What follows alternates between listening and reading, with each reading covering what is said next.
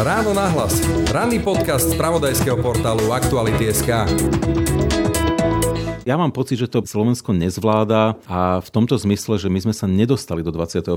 storočia. Už je rok 2020 a ja vždy tak ako obrazne hovorím, že toto je krajina, ktorá ako keby sa dostala na plitčinu 20. storočia a nevie sa z nej dostať. Pandémia, ak ju zvládneme, tak vlastne paradoxne má šancu byť tým katalizátorom, ktorý nás hodí dopredu. Tá šanca tu je, lebo vždy vojny, katastrofy, vždy mali šancu tú krajinu posunúť dopredu. Alebo nie? Hovorí sociológ Michal Vašeč Jurečka. Pandémia podľa neho v plnej miere obnažila, že Slovensko bolo budované tak povediac iba do dobrého počasia. A dnes tak ľudia v priamom prenose vidia rozkladajúci sa štát, aj rozpadajúcu sa spoločnosť. Začína sa šíriť atmosféra, kde ľudia si hovoria, no vlastne na mňa až tak nezáleží, že či niečo budem dodržiavať alebo nie, pretože ani tí ostatní to už nedodržiavajú, takže vlastne už je to jedno. No a tam vlastne prichádza k rozpadu solidarity, ale predovšetkým prichádza k rozpadu nejakej súdržnosti tej spoločnosti. Podľa môjho názoru sme dospeli do veľmi nebezpečného štádia. To už nie je strach, ktorý bol v prvej vlne, to nie je o obavách, to už nie je možno o nejakej panike z počiatku. Teraz je to vzdore a o hneve. Proste chceme vidieť krv. Na našu najbližšiu budúcnosť sa pozerám s naozaj veľkými obavami, hovorí pre ráno nahlas sociológ Michal Vašečka. V spoločnosti súžovanej pandémiou, existenčnými obavami, ale aj emočne labilnými a do seba zahľadenými lídrami rastie frustrácia a hnev. Ten hnev cíti doslova na každom kroku a kam až môže viesť, sa vraj nedá ani len odhadnúť. Žijeme totiž síce s internetom 21. storočia, no v mentalite klanovej spoločnosti storočia 19. Toto je krajina, kde ľudia už jazdia elektrickými autami, ale obývajú vlastne ľudia, ktorí majú častokrát až tribálnu kmeňovú identitu. Tak takto nás vidí sociológ Michal Vašečka. Je štvrtok, 15. októbra. Pekný deň vám z ráno nahlas želá Braň Robšinský. Počúvate podcast Ráno nahlas. Pri mikrofóne vítam sociológa Michala Vašečku. Zdravím. Dobrý deň, prajem. Takže máme tu druhú vlnu korony, máme tu aj núdzový stav. Pred pol rokom, keď tu bol núdzový stav, tak tá atmosféra bola v podstate strach, vydesenie a pamätáme si to nosenie nákupov penzistom, akási spolupatričnosť. Prešlo pol roka a dnes, skôr by som to zglosoval niečo ako rebelanstvo. Prestalo sa tu veriť skoro akýmkoľvek autoritám, spochybňujú sa tu veci, lekári, hejtujú sa tu kompetentné úrady, šíria sa tu hrozné hoaxy a taká atmosféra, že aj just a nie. Čítam to správne a ak áno, čo je za tým? Myslím, že to čítame správne a je za tým obrovské množstvo faktorov. Ja začnem hneď prvým. Pandémia iba urýchlila a odhalila to, že celé roky sme budovali spoločnosť, krajinu, ktorá bola v podstate do dobrého počasia. Boli sme na hrane v mnohých veciach. Počet zdravotných sestier je výrazne nižší ako v mnohých iných dobre fungujúcich krajinách. Učitelia sú prestárnutí a mnohí mladí ľudia nechcú ísť. A tak by som mohli ísť ďalej. Jednoducho, veľká časť segmentov hospodárstva, spoločnosti bola postavená do dobrého počasia, len aby sa nezhoršilo. No a tá pandémia zhoršila prakticky všetko. No a my sme sa našli zrazu v situácii, kedy kedy sa nám tá krajina rozpadáva pod rukami. Ideme akoby na doraz? Podľa mňa ideme už, akože sme za tým a ľudia to veľmi dobre cítia. Nie všetci tomu musia rozumieť dopodrobná, ale ľudia cítia takéto signály, preto sa šíri tá panika, preto ľudia majú tú neuveriteľne blbú náladu, ale to je tá prvá vec. Správne sme si zadefinovali, že v prvej vlne ľudia boli solidárni, uskromnili sa, nosili rúška poctivo, dokonca strážili svoje okolie, snažili sa prežiť, nemali dosť informácií o tom, čo sa deje, mali istú paniku, bola aj trošku hystéria v niektorých ohľadoch, ale tá spoločnosť si hovorila, fajn, to je pár týždňov, pár mesiacov, zvládneme to. Nevedeli sme o tom dosť, no a teraz sa zmenilo vlastne všetko. Keby nebolo to svetlo na konci tunela? No vtedy bolo to svetlo na konci tunela, lebo všetci si vlastne hovorili bez toho, aby tomu rozumeli, nikto sme nemali informácie. Prežijeme pár týždňov, mesiacov už v lete by snáď to malo byť za tým. Spomeňme si, v marci presiakávali informácie, keď príde teplo, ten vírus teplo neprežije. V tom je presne ukryté to, kde sme sa ocitli dnes. Dnes úplne všetci vieme o tom víruse nepomerne viac.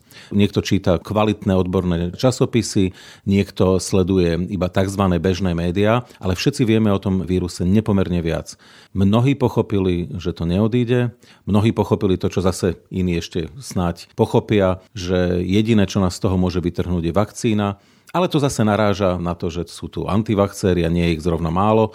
Ale zrazu ľudia pochopili, že tá hrôza, ktorá tu bola na jar bola iba chvíľu, sa môže teraz ťahať celé mesiace uskromnenie, ku ktorému prišlo v marci, v apríli, v máji, nás vyčerpalo, no ale teraz to môže byť ďaleko horšie. Teraz tí, čo vydržali, cítia, že naozaj sa môžu dostať do existenčných problémov. Poďalšie, ten efekt samozrejme rôznych neoverených správ urobil svoje. Jednoducho začína sa šíriť atmosféra, kde ľudia si hovoria, no vlastne na mňa až tak nezáleží, že či niečo budem dodržiavať alebo nie, pretože ani tí ostatní to už nedodržiavajú, takže vlastne už je to jedno. Toto v prvej vlne nebolo.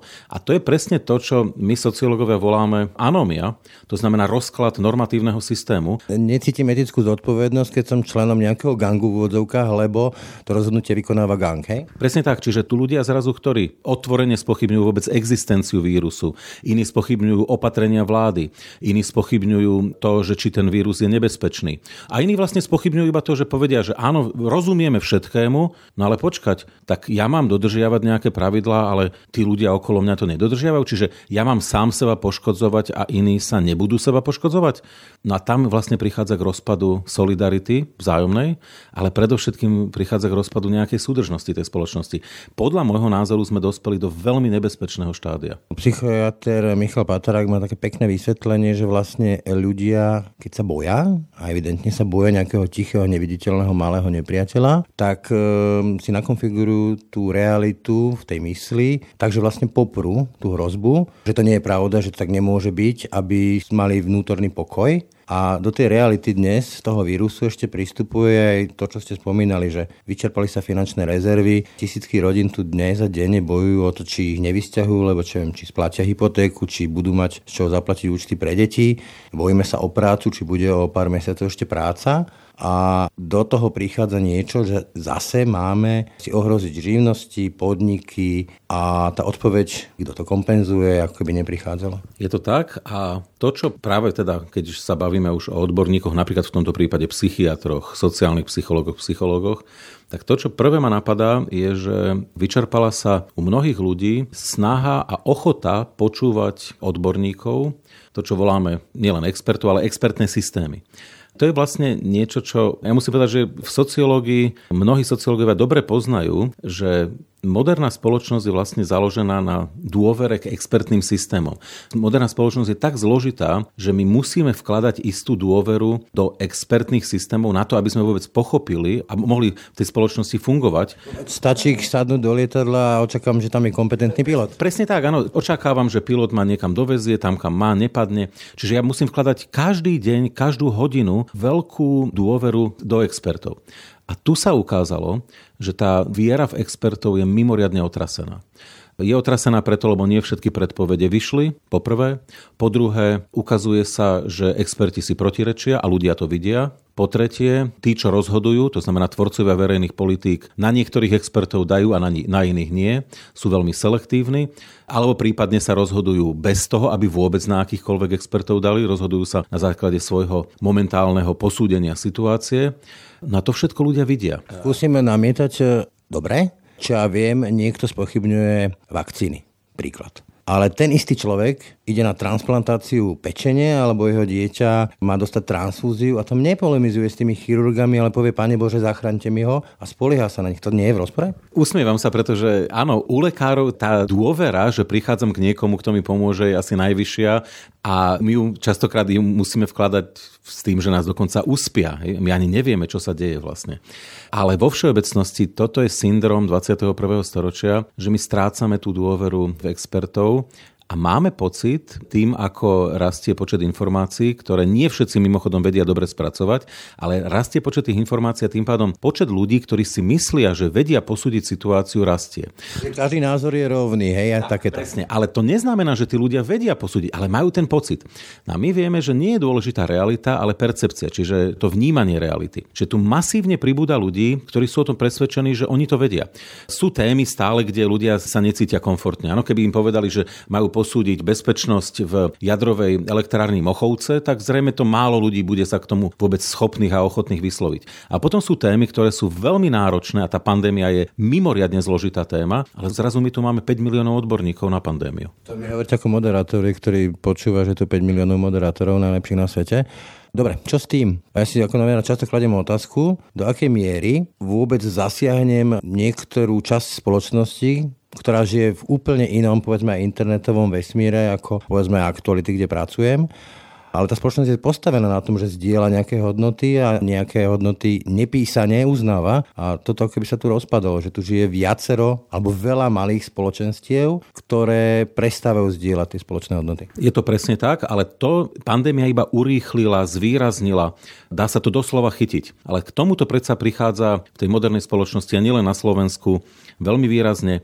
Ja iba pripomeniem, že napríklad jeden z nemeckých filozofov Jürgen Habermas o tom písal už v 80. rokoch, že sa dokonala štruktúrálna premena verejnosti, ktorá sa rozbila do malých bublín, ktoré spolu vôbec nie sú schopné a ani ochotné komunikovať a vlastne rozvíjajú si ten svoj svet. Potom prišli sociálne siete, no a ten proces bol v podstate završený. Čiže niekto by mohol povedať, že tá spoločnosť sa nám vlastne pod rukami začala rozpadať. Neplatí tam e, taká premisa, že krízy a ohrozenia, životné ohrozenia a pandémia je ohrozením, stmelujú? Toto je veľmi zaujímavý príbeh, pretože nad týmto sa asi viacerí teraz zamýšľajú.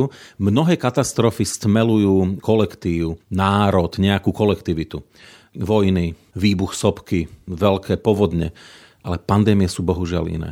Pandémie veľmi často robia presný opak. Nemá ten nepriateľ tvár? Zrazu sa začína panikáriť, ak tá pandémia je už naozaj výrazná a všade prítomná a ľudia sa začínajú navzájom vyhýbať. To znamená, naprosto cieľene prestávajú byť solidárni. Čiže spolupatričnosť sa rozpada a nie je to do istej miery aj otázka leadershipu, že ak sa ten kmeň má zjednotiť, tak sa zjednotí väčšinou okolo niekoho, u koho má ten kmeň pocit, že ho ochráni a zároveň má nejakú víziu, čo ďalej. Vodcovstvo je absolútne kľúčové v takej situácii, lebo aj s dobrým vodcovstvom sa to nemusí podariť. No a tu sa dostávame k tomu, že to, čo vidíme posledného pol roka s leadershipom, je rozhárané.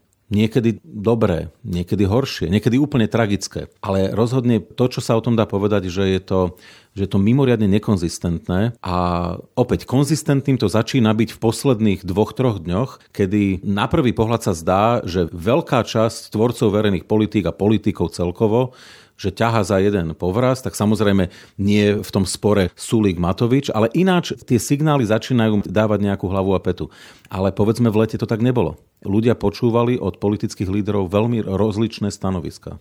Taká ako by dovolenka, teraz ten pocit, že sa niečo vrátilo, na čo nebola tá elita, ktorá mala byť pripravená, dosť pripravená? Áno, a nechcem kritizovať iba Slovensku, je to tak všade. Celá Európa je vlastne v tomto zmysle vo veľmi podobnej situácii. Ľudia mali pocit, že to majú za sebou. A ja by som možno bol nepríjemný v tom na mnohých lídrov, že nehovorili tú krutú pravdu ľuďom, a oni tie informácie mnohí mali. Otázka je, ako ich vyhodnocovali. Že vedeli, že druhá vlna príde a viacerí tí, ktorí rozumejú pandémii, to znamená tá malá skupina epidemiologov hovorila, bude zrejme vážnejšia ako prvá. Áno, ale zdá sa, že mnohí sa nepripravovali. Ja by som tvrdil, že Slovensko sa teda pripravovalo veľmi úboho.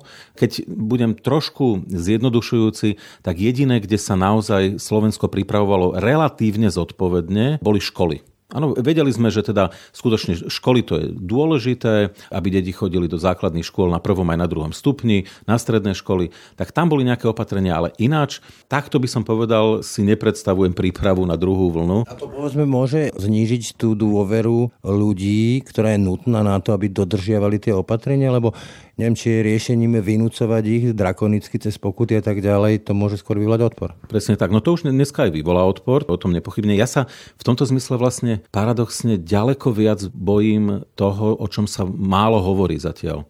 Samozrejme, že sa bojím, že deti, ktoré nebudú chodiť do školy, budú menej vzdelané, že tu vlastne rastie celá kohorta, ktorá bude mať problém. Samozrejme, že sa bojím dopadov na slovenskú ekonomiku, pretože z tohto sa budeme zbierať ešte roky.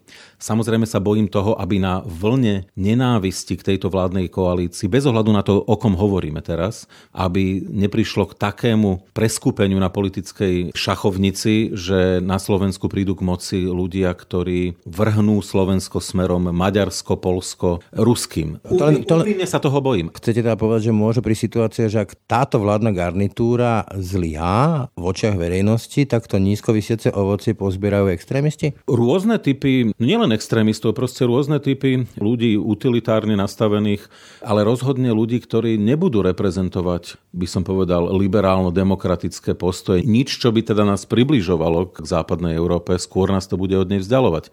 To sa môže stať a je otázne, akým spôsobom z tohto výjdu vlastne tie dve strany, ktoré obidve sú vlastne majú základ v smere, tie môžu byť masívne posilnené. Čiže my sa môžeme ocitnúť e, už o rok v situácii, kedy nebudeme spoznávať tú politickú scénu. Ale v skutočnosti, čiže ekonomika, politika, samotná pandemická situácia, to všetko bude vážne. Ale čoho sa bojím najviac je vlastne to, čo sa stane s tou spoločnosťou. Bez toho, aby sme mali nejaké dáta, či už kvalitatívne alebo kvantitatívne, vidíme všetci, že v tej spoločnosti to vrie. Proste obrovská miera frustrácie, rastie agresivita. Tá agresivita sa dá doslova už chytiť. Niečo ako moja stará mama tomu hovorila, že zvlčili sme? Áno, a to už nie je strach, ktorý bol v prvej vlne, to nie je o obavách, to už nie je možno o nejakej panike z počiatku, teraz je to o vzdore, a o hneve. Ale keď mám strach, častokrát to, to človek rieši agresivitou, že si to na nejakom vybijem, hej, na tom slabšom, môžem si udrieť, môžem, môžem ho nezdvihnúť z ulice, keď tam spadne nejaká babka. To sa môže všetko pretaviť do hnevu. Hej?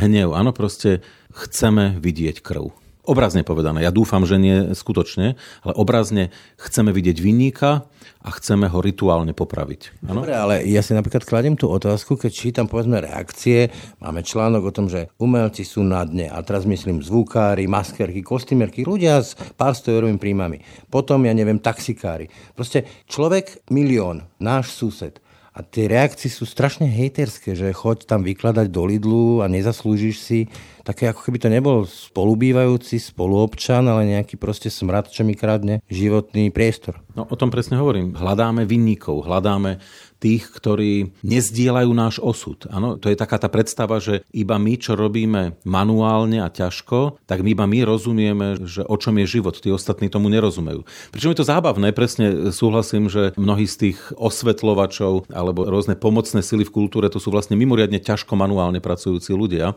a to mnohí nevidia. Ale vôbec glorifikácia manuálnej práce dnes v 21. storočí v čase šírenia sa sofistikovaných technológií je vlastne úplne akože mimo Hej, to je proste ako obraz sveta 20. storočia a 19. storočia. Tí ľudia, ktorí to vlastne hovoria, tak asi nie celkom chápu, že...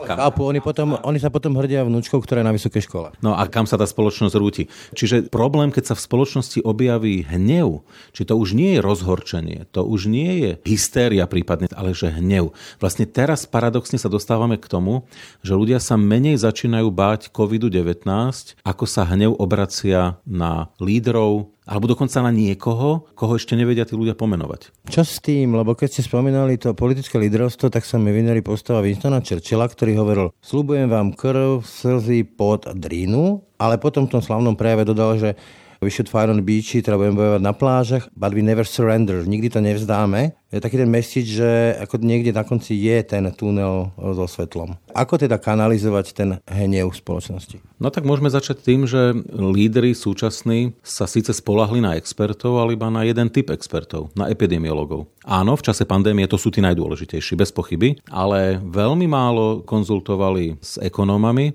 a sociálnych psychológov, psychiatrov, sociológov, terapeutov vlastne neprizvali vôbec. To je celá skupina ľudí, ktorí by im vedeli povedať, že do čoho sa tá spoločnosť rúti. Mňa napadajú konkrétni ľudia, ktorí robia nielen psychoterapiu, ale robia napríklad management konfliktov ako takých. Tí ľudia vôbec nikdy neboli prizvaní. Ako keby tí lídry nevedeli predpovedať, že sa rútime do situácie, kedy budeme musieť moderovať, alebo teda skôr facilitovať konflikt, ktorý nastane v spoločnosti. A toto mi je záhadou, ako je možné, že sa na to nemyslelo, pričom mnohí na to upozorňovali. Slávny citát, že ak človek nevládne okolnosti, okolnosti ovládnu jeho, tak sa pýtam, že ak nebudú tí lídry schopní manažovať e, alebo kanalizovať tú agresivitu davu spoločnosti, tak ten DAO skanalizuje alebo inak povedané, v dnešnej dobe si tí politici merajú svoj úspech cez lajky, cez percentá, že podľahnú tomu volaniu davu. Áno, len, len ja by som akože upozornil na to, že to všetko, čo sa deje na sociálnych sieťach, sa v čase hnevu a veľkých emócií môže preliať do ulic. Neboli by sme prvá krajina, kde sa to stane. Proste istý typ tých hejtov, nenávisnej atmosféry sa niektorí konkrétni jedinci, a nemusí ich byť vôbec veľa, dokonca vlastne stačí jeden, to pochopia ako výzvu na to, že niekde treba niečo rozbiť, zničiť, na niekoho zautočiť a vtedy vlastne sa atmosféra spoločnosti dostáva niekde na úplne inú úroveň. Hej, lebo vlastne všetci začínajú reagovať už na to, že v spoločnosti sa stalo nejaké nešťastie tohto typu. Čiže veštíte niečo také, ako sa stalo potom vo Veľkej Británii, kde zavraždili poslankyňu? Ja neviem, čo sa môže stať. Ja iba viem, že ten hnev už je tak rukolapný, že momentálne je potrebné, aby pandemické konzílium si prizvalo klinických psychológov, sociálnych psychológov, odborníkov na terapiu, pretože momentálne už treba riešiť, že čo všetko sa proste v tej spoločnosti môže stať. Vrátanie toho, že bude treba jednoducho nastaviť kampáne, ktoré budú nielen o tom, že treba presvedčiť ľudí zneistených antivakcerskými tézami, aby začali vážnejšie premýšľať o tom, že tá vakcína jednoducho bude nevyhnutnou podmienkou toho, aby toto šialenstvo sa ukončilo, ktoré sa volá pandémia, ale bude treba komunikovať aj to, ako uvoľniť atmosféru spoločnosti. Kto to ale bude robiť, keď sa vrátim k tej svojej otázke, že tu ľudia hejtujú umelcov, lebo že chodte vykladať do Lidla hejtujú politikov, lebo že čo vy viete o živote a máte veľké platy. Kto teda tu je tou autoritou, ktorú posluchne v úvodovkách dáv? Ja to poviem tak s úsmevom. Ja nie som marketier.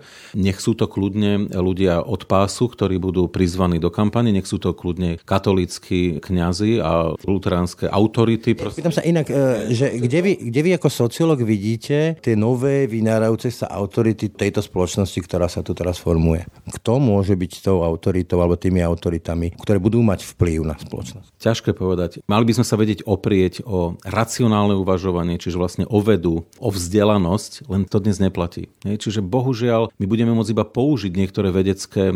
Vládne amygdala, strach. Presne tak. Čiže my iba budeme môcť použiť niektoré z tých výdobytkov modernej doby, ale netváriť sa, že to budú vedci, ktorí budú presviečať obyvateľstvo. Nie.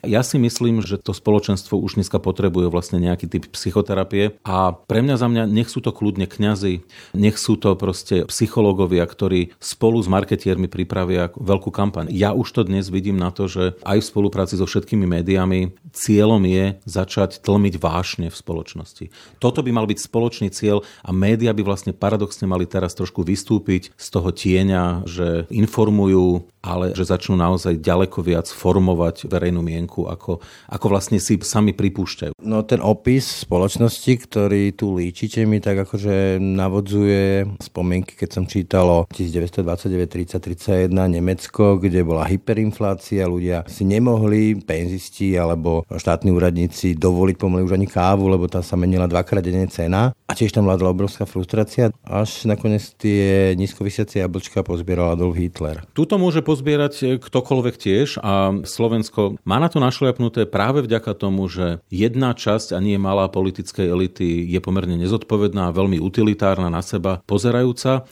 No a to, ako sme dopadli z hľadiska miery zakonšpirovanosti, svedčí o tom, že ak by ste dneska v strednej a východnej Európe si vsadili na nejakú krajinu, že práve ona sa môže stať obeťou ľudí, ktorí ju vlastne budú unášať smerom k iracionalite, no tak ja by som si vsadil na Slovensko. Čím si to ako sociológ vysvetľujete, že práve naozaj tie prieskumy ukazujú, že Slovensko tak brutálne verí konšpiráciám, na rozdiel od ja neviem, iných krajín v Strednej Európe, ktoré mali podobné osudy? Mám na to jednu teóriu, ale nerád ju hovorím, lebo viem, že tým veľmi hnev hnevám ľudí, ale ja som začal mať v posledných desiatich rokoch intenzívny pocit a snažím sa k tomu hľadať nejaké dáta, niečo presvedčivé, že Slovensko vlastne paradoxne je krajinou, ktorá bola zasiahnutá samotnými myšlienkami osvietenstva pomerne slabo. A že to osvietenstvo v prípade niektorých ľudí vlastne paradoxne paradoxne prišlo až s komunistickým režimom a navyše v tej podobe komunistickej nie je úplne najvhodnejšie. Modernita je pre nás iba nejaký taký kabát, ktorý si oblečieme v nedelu do kostola. Presne tak, že jednoducho na Slovensku je ešte ten rozpor medzi kultúrnou dimenziou modernity a štruktúrálnou, čiže to materiálnou, je všade nejaký. A mne sa na Slovensku zdá veľmi veľký. My sme v podstate veľmi moderná krajina štruktúrálne. Toto je krajina, kde ľudia už jazdia elektrickými autami, ale obývajú vlastne ľudia, ktorí majú častokrát až tribálnu kmeňovú identitu. Dneska sme to videli vlastne v posledných dňoch na tej Hornej Orave. Ja im to vôbec nevyčítam, čo sa tam deje, ale vlastne ja som opäť pochopil, že to je vlastne kmeňová identita spoločenstva rurálneho spoločenstva, ktoré žije mentálne v 19. storočí. Až ja, môj kmeň, hej? No v podstate áno. A vlastne sa to tým ľuďom nedá vyčítať. Ja to nehovorím preto, aby som ich nahneval. Len to pochopenie, že kde sa nachádzame, je veľmi dôležité na to, aby sme sa vedeli nejakým spôsobom posunúť dopredu. Definícia situácie na Slovensku je, že rozpor medzi kultúrnou dimenziou modernity, kde Slovensko vlastne iba teraz ako keby prechádza tou osvieteneckou revolúciou v niektorých ohľadoch, je v príkrom rozpore s tým, ako veľmi sme moderní materiálne. Ako máme vysokú mieru plinofikácie krajiny, aké máme niekde aj kvalitné diálnice a že máme veľmi dobrý internet, lepší ako v mnohých... Ale v hlave máme stále tých ťapakovcov? Ja by som nerad používal tých ťapakovcov. Hej. Ja proste... Dobre, mentalitu sedliaka 19. storočia uzavretého v kotline. To nie je ani urážlivé, ani posmešné, to je opis. Áno, a je mi jasné, že vlastne tí ľudia častokrát, keby toto počuli, tak si povedia, no dobré, ale to je príliš príkre, to je príliš prísne na nás nás, lebo oni sa vlastne snažia. Oni sa vlastne veľmi snažia dostať do 21. storočia a mnohí v ňom technicky aj sú.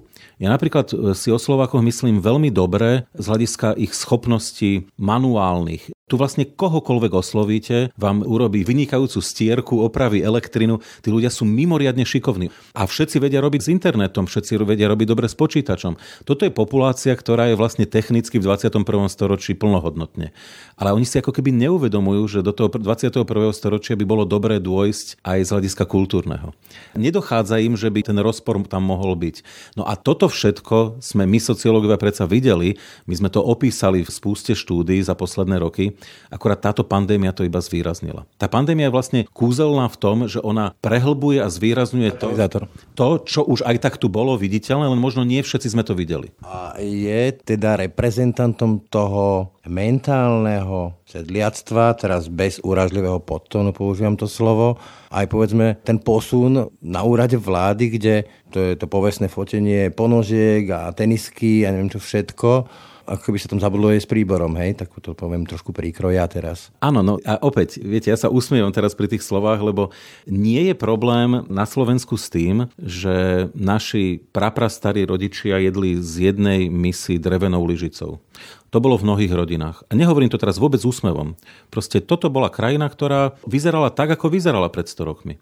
My sme sa niekam posunuli a v princípe nie je problém s tým, že niektorí iba teraz doháňame niektoré civilizačné zvyklosti, ktoré možno sme už mali mať dávno za sebou. Problém je skôr v tom, že veľmi často robíme z tej svojej zaostalosti estetickú hodnotu. Vybehne veľmi dôležitý politik v teniskách a hovorí, že takto je dobré. Hej? Je to niečo také ako tí sádroví povestní vlastní trpazlíci na záhradách? Presne tak. Čiže my vlastne vieme, ako použiť ten príbor, ale just si zoberieme tú drevenú lyžicu, aby sme sa priblížili nejak mentálne k svojim predkom. Čiže toto je skôr problém. Nerobme zo svojej bývalej zaostalosti, ktorá už ani nie je. My tak nežijeme. My žijeme predsa ako moderní Európania. Ale z tej bývalej zaostalosti my radi robíme estetickú hodnotu. A toto nás proste podľa mňa ako zráža do kolien. A keď toto táto krajina prekoná, tak naozaj sa stane modernou aj aj v kultúrnom slova zmysle. Spomínate ten tribalizmus alebo tú mentalitu kmeňa, povedzme, že tá Orava a súčasne pandémia. Je sa čo čudovať tým ľuďom, ktorí fungujú v systéme, kde povedzme ešte aj ja počúvam od reprezentantov špičkových lekárskych pracovísk, že keď sa stane ich dieťaťu niečo alebo ich známemu dieťaťu niečo, tak prvé, čo urobia, tak volajú, koho ty poznáš, aby vybavili. Čiže tu neplatia pravidlá každému rovnako, ale koho ty poznáš. No to je vlastne mimochodom začarovaný kruh. Tí ľudia vlastne uplatňujú to, čo sa volá svoj sociálny kapitál, ktorý pochádza z tradičnej spoločnosti a takto sú na to zvyknutí a navyše vedia, že iba takto to funguje. A ten systém sa nevie vlastne dostať do tej situácie modernej krajiny, kedy by toto prestalo platiť a v tomto úplne súhlasím s vami, tým ľuďom sa to vlastne vôbec nedá vyčítať. Oni konajú naprosto racionálne. A v tom je vlastne Slovensko v niečom zakliaté, že my nevieme, kde ten blúd blúdny kruh vlastne máme prerušiť. Že či to vlastne vychádza z ľudí a z ich hodnotových orientácií, alebo je to jednoducho systém, ktorý to tým ľuďom vnúcuje. Ja sa bojím, že je to už dneska obidvoje naraz. Vidíte tam niekde nejaké východisko, nejaké to svetlo z toho, čo sme sa teraz rozprávali? Alebo máte skôr obavy? Mám veľké obavy a mám obavy, lebo to je všetko o leadershipe, o tom, že kto... My vlastne aj máme problém, keď niekto povie, že elita spoločnosti. Už samotný termín elita, no ale tak to je, no proste sú ľudia, ktorí sú vzdelanejší, ktorí sú menej vzdelaní, sú ľudia, ktorí niečo dosiahli a tí, ktorí možno dosiahli skôr niečo vo svojich rodinách, že dobre vychovali svoje deti, ale možno nemajú za sebou nejaké veľké vynálezy. Ale ja mám pocit, že to proste Slovensko nezvláda a v tomto zmysle, že my sme sa nedostali do 21. storočia. Už je rok 2020 a ja vždy tak ako obrazne hovorím, že toto je krajina, ktorá ako keby sa dostala na plitčinu 20. storočia a nevie sa z nej dostať. Čiže, ak to chápem správne, tak to svetlo, ktoré vidíte na konci tunela, je svetlo prichádzajúceho rýchlika? Dobre, vráťme sa k pandémii. Pandémia, ak ju zvládneme, tak vlastne paradoxne má šancu byť tým katalizátorom, ktorý nás hodí, hodí dopredu. Lebo si proste uvedomíme, že to, ako sme za 30 rokov urobili v niektorých ohľadoch veľký skok dopredu, musí byť nejakým spôsobom kompenzované aj dotiahnutím v tej kultúrnej rovine, tej modernizácie. To jednoducho bez toho to nepôjde. Tá šanca tu je, lebo vždy vojny, katastrofy, osobné nešťastia, vždy mali šancu tú krajinu, nejak, a konkrétnu krajinu posunúť dopredu. Alebo nie. Alebo ju naopak zrazili do kolien a tá krajina sa z toho nevedela vyhrábať povedzme aj celú generáciu.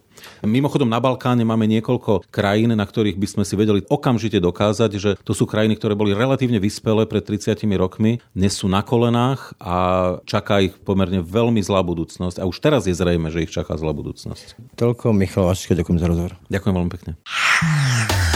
Ráno na hlas. Ranný podcast z pravodajského portálu Aktuality.sk. To bolo z dnešného rána na hlas už naozaj všetko. Aj tento rozhovor vznikol i vďaka vašej podpore. Ak sa vám podcasty Aktualit páčia, môžete nás finančne podporiť na našom webe prostredníctvom služby Aktuality+. Pekný zvyšok dňa a pokoj v duši praje. Braň Robšinský. Všetky podcasty z pravodajského portálu Aktuality.sk nájdete na Spotify a v ďalších podcastových aplikáciách.